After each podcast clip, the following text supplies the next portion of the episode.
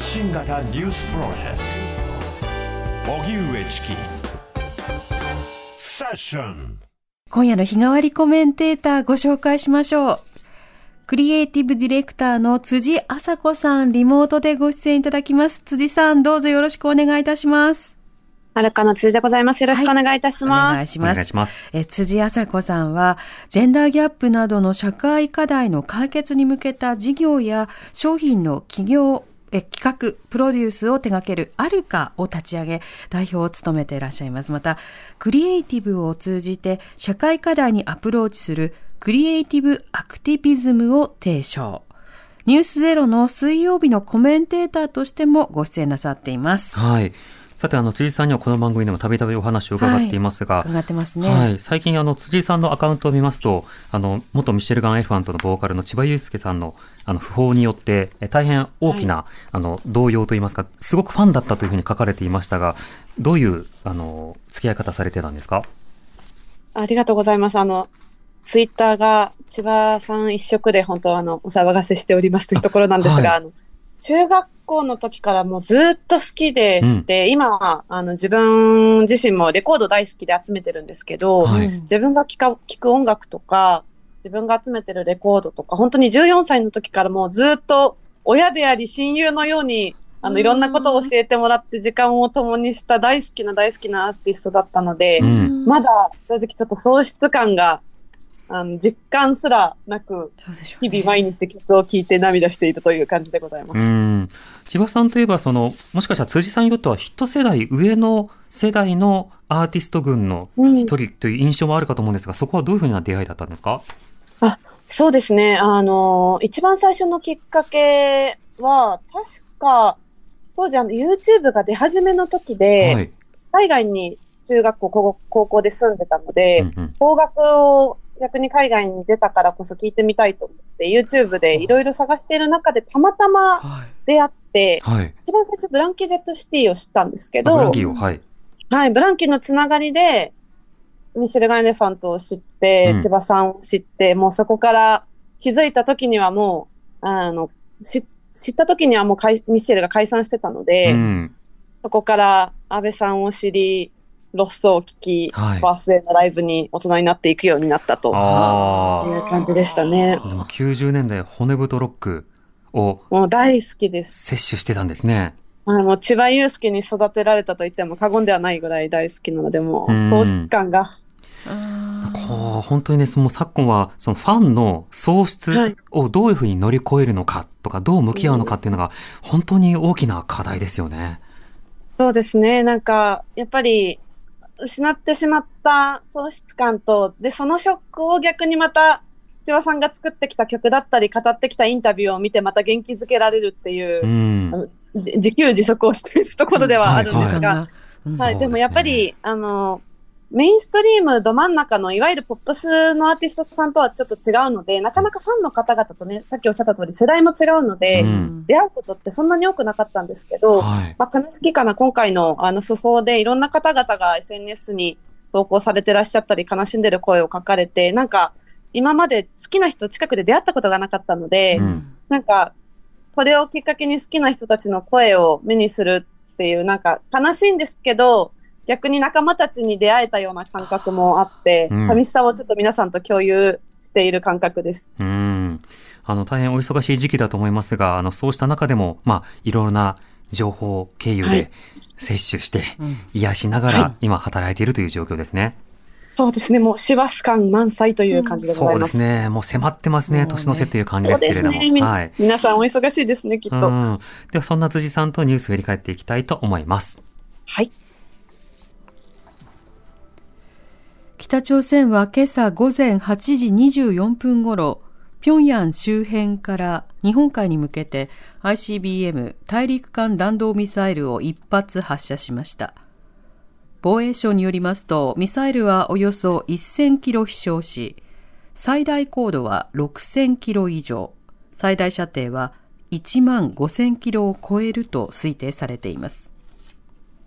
自民党の派閥の政治資金問題をめぐり、茂木幹事長は、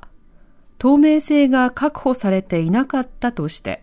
政治資金規正法の改正などを早急に検討していく考えを明らかにしました。一方、先月亡くなった細田博之前衆議院議長が、現在の安倍派である細田派の会長をしていた際、細田氏からキックバックの金額について具体的な指示を受けた議員がいることが分かりました。ロイター通信によりますと、イスラエルとの境界にあるケレムシャローム検問所から人道支援物資を積んだトラックがパレスチナ自治区ガザに入りました。イスラエルとイスラム組織ハマスによる戦闘開始後、ガザへの物資の搬入はエジプトとの境界にあるラファ検問所に限られていて、ケレムシャローム検問所から支援物資の搬入、支援物資が搬入されるのは初めてだということです。政府は ASEAN 東南アジア諸国連合の加盟国とオーストラリアとの脱炭素の連携枠組み AZEC アジアゼロエミッション共同体の初めての首脳会合を総理官邸で開催しました。エーゼックは温室効果ガスの排出量を実質ゼロにするカーボンニュートラルをアジアなどで実現するための枠組みで、会合では司令塔となるアジアゼロエミッションセンターを設立し、脱炭素化に向けたロードマップの策定を進めることが確認されました。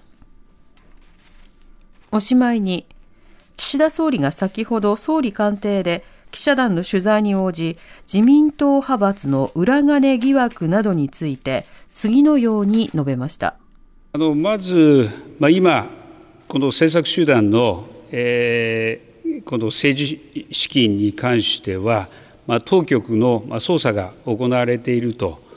認識をしておりますので、えーまあ、捜査に影響やあ、まあ、予断を与えるこういったことは控えなければならないとは思いますが、ただ今後、まあ、捜査が進み、全容や原因、あるいは課題、こうしたものが明らかになっていくものと思います。ま、こうした推移を見ながら、このしかるべきタイミングで党としても国民の皆さんの信頼回復のための、新たな枠組みを、立ち上げるなど、果断に、対応を行っていくことは重要であると思っています。そして、ご質問は政治資金の、法律についてのご指摘もありましたが、これあの、えー、そういった選択肢も決して、否定するものではありません。ただ、今申し上げたように、今後、全容や課題や原因、これが明らかになっていく、この推移をしっかり見た上で対応を考えていかなければならないと思っています。以上です。さて今日はクリエイティブディレクターの辻麻子さんとご一緒しています。辻さん、気になるニュースいかがでしょうか？そうですね。あの、やはり、この2週間ずっと毎日国民皆さんみんなそうだと思うんですが、あの、裏金問題はもう思うところがありまくりというところで、うん、先ほどの,、あの岸田さんのお話、岸田首相のお話も、またいつものテンプレートの文言、しかるべきタイミング来ましたよというところで頭を抱えておりました。うん、そうですね。このあたりについて後ほどフロントラインセッションでじっくりお話を伺いたいと思いますが、今日はあれですね、ぶら下がり会見、やっぱり新しい情報ゼロでしたね。全く変わらないような状況です。そのあたりも伺っていきたいと思います。荻上チキ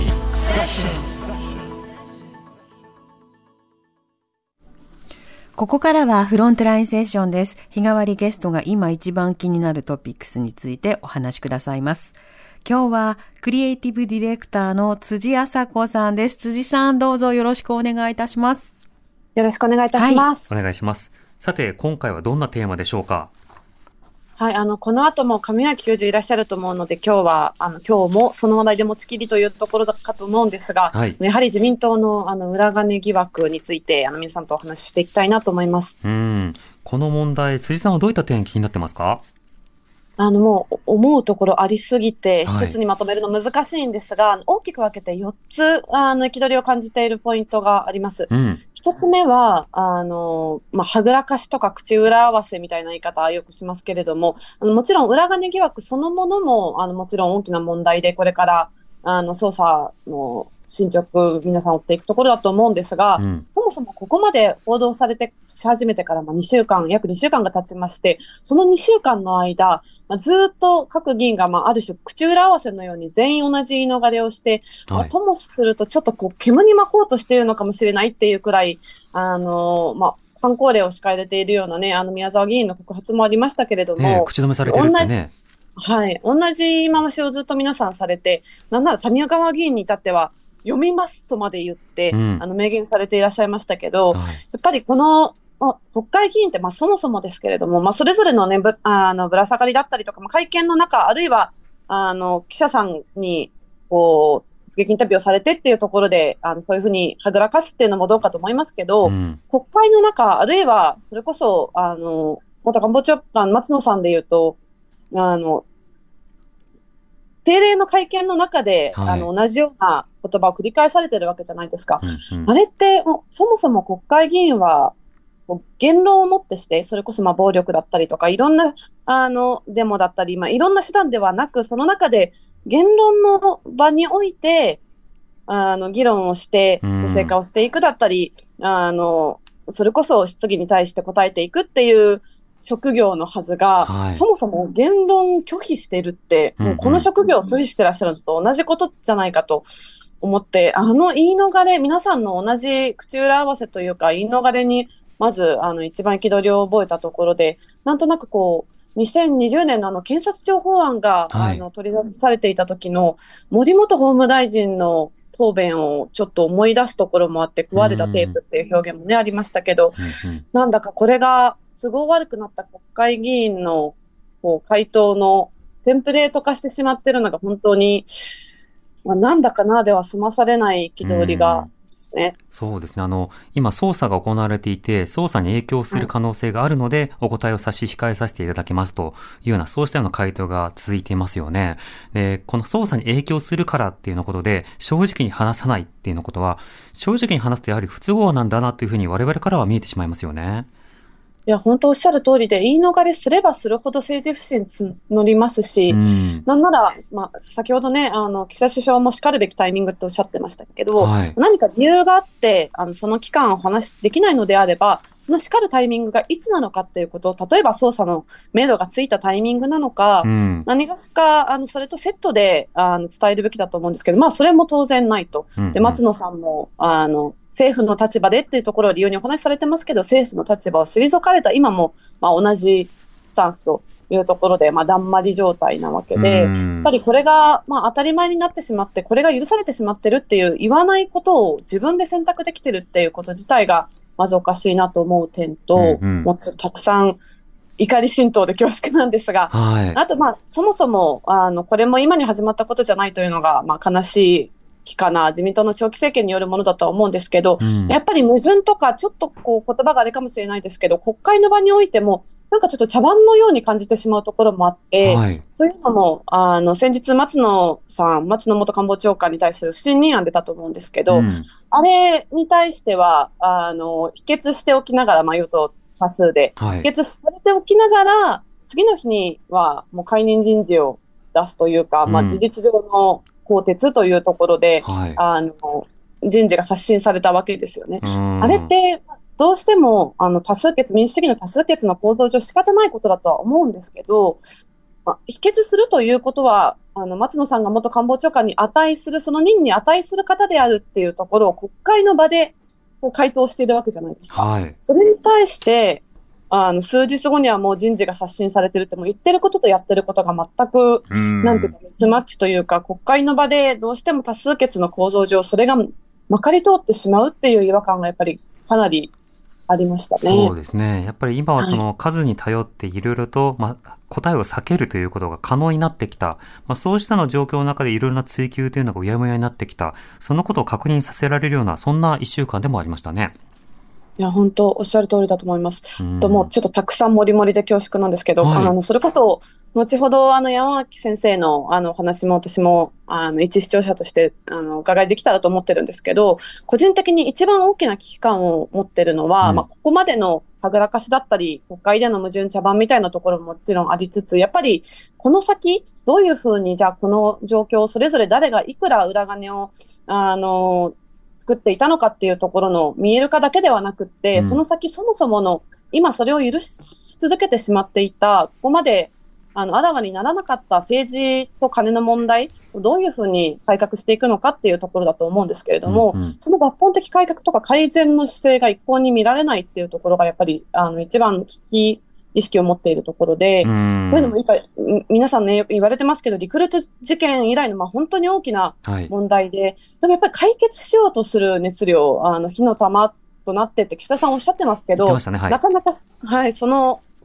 こう、じゃあ、現実的に何をしていくのかっていうところも見えないですし、うんじゃあ、そのリクルート事件を振り返ってみても、あの、私、1995年生まれなんですけど、はい。私が生まれる前の出来事なわけですよね。はい。はい。その時に、あの、政治改革の基本方針も92年なので生まれたより前だったわけですけど、うんそこから今まで、私がお腹にいるより前に起こった出来事の生みがまだ出し切れてないっていうことも、はいあの、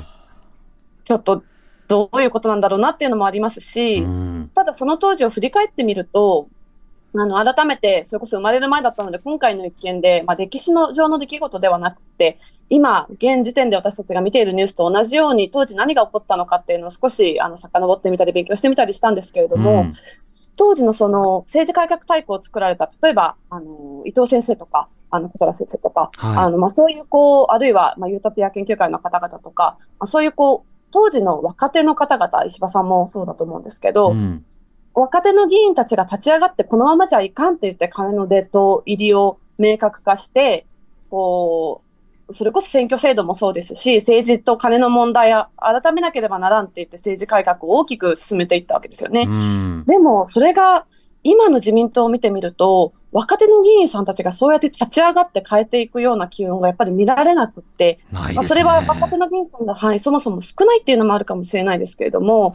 なんか何のために若い世代の議員さんたちが必要なのかっていうのを、この当時のリクルート事件のことをあの学び直してみると改めて感じて、うん。なぜ今、その若手たちのエネルギーがなかなかないのか、あるいは観光令を敷かれていてとか、まあ、いろんな、ね、忖度という言葉も日本だとありますけど、なぜ当時のようなことが今の自民党の中で起こらないのかっていうのは、あうん。のシンプルにすごくこう疑問に思うところでもあり、問題意識を持っているところですね。そうですね。まあ、あの、実際90年代前半というのはまだまだ、あの、ギリギリ派閥というものがあったので、党内政権交代や緊張関係というものが、あの、可能だったものが、今の派閥というのはより、まあ、相互にこう縛り合いつつ、大臣ポストを争うような身にも任されたようなっていう、両側面があるので、あの、じゃあ自分たちがっていうふうに誰も手を挙げにくいというのが、まずありますよね。でも今の鈴木さんの話を聞いていて思ったのは、あの、岸田さんのあの言葉の空虚さというものを、はいなんかに似てるなと思ったんですけど、あの、テンプレートってあるじゃないですか。で、はいテンプレートってあのみんな同じことを言うっていうことだけではなくて、何かの言葉を入れる前の、あの空欄な状態のことも我々うんテンプレートって呼べますよね。つまり、はいここに、えーどういうふうに認識してるかを言いましょう。で、次に、どういった手段を言うか言いましょう。で、いつ頃やるか言いましょうっていう、このテンプレートがあって、それぞれに文言を入れていくと適切なスピーチになるんですけれども、岸田さんうんその文言を新たにテンプレートに入れることなく、適切な時期に判断することの重要さを認識してるっていうふうに言っていて、そこはオリジナルの言葉本来を入れるべきで、何月何日までにはいこの政策をこのようにしてどうしますって入れるべきなのを何も入れてないんですよね。そのあたりで言うと、やっぱり今の問題を何も把握できていないまま、何をしていいかもわからないという、ある種の異常さというものも浮き彫りになるような気がしますね。いや、本当おっしゃる通りだと思います。それだけ支持率が下がっている中で、うんまあの、場当たり的な対処が必要っていうところももちろんあるとは思うんですけど、はいまあ、だからこそ、ここまで、あの、先ほど申し上げましたけど、あの、28である私が生まれる前から起こってる、うん。まあ、ずーっと言われ続けてる政治と金の問題、せめてこれだけ議論になっている。今、もう自分がこれだけ支持率が下がってでも言い方悪いですけど、うん、こう、い居座り続けているというか、はい。こだわり続けていらっしゃるあのポストなのであれば、その総理大臣のポストを担っている岸田さんだからこそできること、それこそこれまでこうこうこういう問題があって、かつての政治改革大綱の中でこういう抜け穴があって、それが今、派閥のこう金の問題としてこういうふうにあらわになっています。なので、ここに関してはこういう対策を取ります。ここに関してはこの人を担当につけて、いついつまでにこう大きな方針をこう出していきますとか、はいまあ、そういった少なくとも今すぐ回答できるものじゃなくとも、こういう方向性で進めていきますっていうことまでは言えるはずで、はい。やっぱり自分の言葉で語れないというか、うんなかなかこう、それが見えてこない、なんていうか、自分の言葉で語らなくてもいい、それが当たり前、政治家の当たり前になってしまっている現状っていうところもね、あのうんまさに岸田さんが、こう筆頭となって今の日本政治を表してしまっているなと思いますね。そうですね。コミュニケーションが通じないなという手応えのなさを感じてしまうということですよね。あの、先ほど岸田さんの音声を聞いていて、そういえばこの言葉遣い変だなと思ったのが、今はい捜査が行われていると認識していますっていうふうに述べたんですね。で、はい捜査が行われているので認識じゃなくて単なる事実なので、認識を述べるのであれば、それに対して例えば重要に解決しなくてはいけない問題だと認識していますなどと述べた上で、それについては自分はこういうふうに対応しますということを述べなくてはいけないんですけど、あくまで一つの、まあ、言い訳としてこう使われる文言として定着しているがゆえに、なんか不思議な言葉遣いがついてしまってるんだなということはちょっと感じましたね。いや、本当おっしゃる通りですし、まあ、この先の話でも、うん。あの、そもそもの政治と金問題だけじゃなくて、まあはいこれって本当芋づる式で、まあずっと言われている森かけもそうですし、うん。あの、オリパラ今の食事券もそうですしね。あの、官房機密費もそうですし、大阪万博も国費負担今うん1647億ですし、もうはい。いろんなことが積み重ねになっていて、なんていうか、一つの穴を塞げばいいっていう問題じゃなくなってきてるなというようなものです思いますね。そうですね。これ辻さん、あの、こういうふうに穴塞いでほしいとか、この穴はせめてすぐやってほしいとか、そうしたもう要望というのはいかがですか？あのーそれこそ先ほどの若手議員の話ありましたけれども、はいまあ、かかってくるコストは、あの、ある一定見える化した上で説明をしていくべきだと思うんですけど、うん。なんかその説明も含めて、あの、ひたすら上の世代のおじいちゃん議員たち、ちょっと言葉があれで恐縮ですけど、はい。ずーっと居座り続けていらっしゃるので、うんうんまず、あの、まあ、年齢を決めるなり、あるいは在任期間を決めるなり、出馬できるエリアの上限の年数を決めるなり、はい。こう権力が同じ場所に集中しない構造をまずあの変えていくっていうのが一つと、それと同時に、今回でちょっとこう、もう退場する方は退場していただいた上で、うん。あの、新しい、それこそね、あの、二世議員の方が当選しやすいみたいなところもありますけど、はい。若手の議員さんたちが増えていく仕組みをどうにか作れないかな、あるいはまあ野党が頑張るんだとしたら、あの、次の選挙で若手たちを出していくだったり、まあちょっと新しい風が吹いてほしいなというのをね、あーかつてのそれこそ先ほど申し上げたユートピア研究会じゃないですけど、はい。なんかそういうエネルギーが今の日本政治にはね、なかなかない状況だと思うので、うん。確かにね。これを機に良くも悪くもですけど、あの、顔ぶれが少し一掃して、あの、変わっていけるといいんだけれどなと思うところです。うんうん、確かに政治資金規正法の改正、これ必要だよねっていうことは言えるわけですけれども、今のメンツでやったらその改正にも限度がおそらく出てくると思うんですよね。はいそうなった時に、例えばまあ政権交代なのか議事政権交代なのかともかく、今までの制度によって恩恵を受けなかった人たちっていうのが、しっかりと厳しくチェックするっていう意味では、やっぱりこう人が入れ替わっていく、人の流動性っていうのが国政に対して行われる。これ前提として確かに必要ですよね。いや、本当おっしゃる通りだと思います。それこそ、あの、若手の人たちってはい申し上げましたけど、あの、それだけじゃなくて、まあ、いろんなアイデンティティ持ってる人たち、セクシャリティもそうですし、あの、いろんな人たちの声が国会に届いたらいいよねってよく言うと思うんですけど、改めてその必要性を、あの、今回強く認識しました。うん。今回自民党の支持率が下がってるっていう中で、ちょっとこの船やばいぞと思った、党内の、まあ、しっかりとした見識がある方が、せめてこうしましょうとか、せめてこういった法制度をしましょうとか、せめてちょっと自分だけが黙っていないようにしようとか、そうした動きは自民党の中からでもしてほしいですよね。いや、本当そうですし、まあ、メディアで言うと石破さんがね、あの、うん少し踏み込んだ発言されていらっしゃいますけど、はいな。かなか石破さんもこう、じゃあそこから具体的なアクションを、あの人を取りまとめてやっていくエネルギーがあるかっていうのはなかなかちょっと難しそうだなというところもあって、なんか、こう、石破さんをそれこそサポートするなり、若い人たちを立てて石破さんがそれを逆にサポートするなり、はい。何がしか、あの、まあ、政権争いだけではない、ちょっと新しい動きを少なくとも自民党の中で起こったら理想だなと思いますし、ちょっとそれをね、本当は野党がやるべきなんですけど、なかなか、あの先ほどテンプレートって言葉もありましたけど、はい。泉さんの言葉もなかなか届ききらないところが正直あるなと、あの、人気らないところがあるなと思うので、少なくとも野党の中か自民党の中か新しい動きが出てきてほしいなとは思います。そうですね。これはこの個別の問題だけなくて構造の問題なんだという認識で、この捜査だけではなく、具体的な政権のあり方、これを問うていきたいなと思います。辻さんありがとうございました。ありがとうござありがいます。とうございました。クリエイティブディレクターの辻麻子さんにお話を伺いました。明日は作家の柴崎智子さん担当です。荻上チキセッション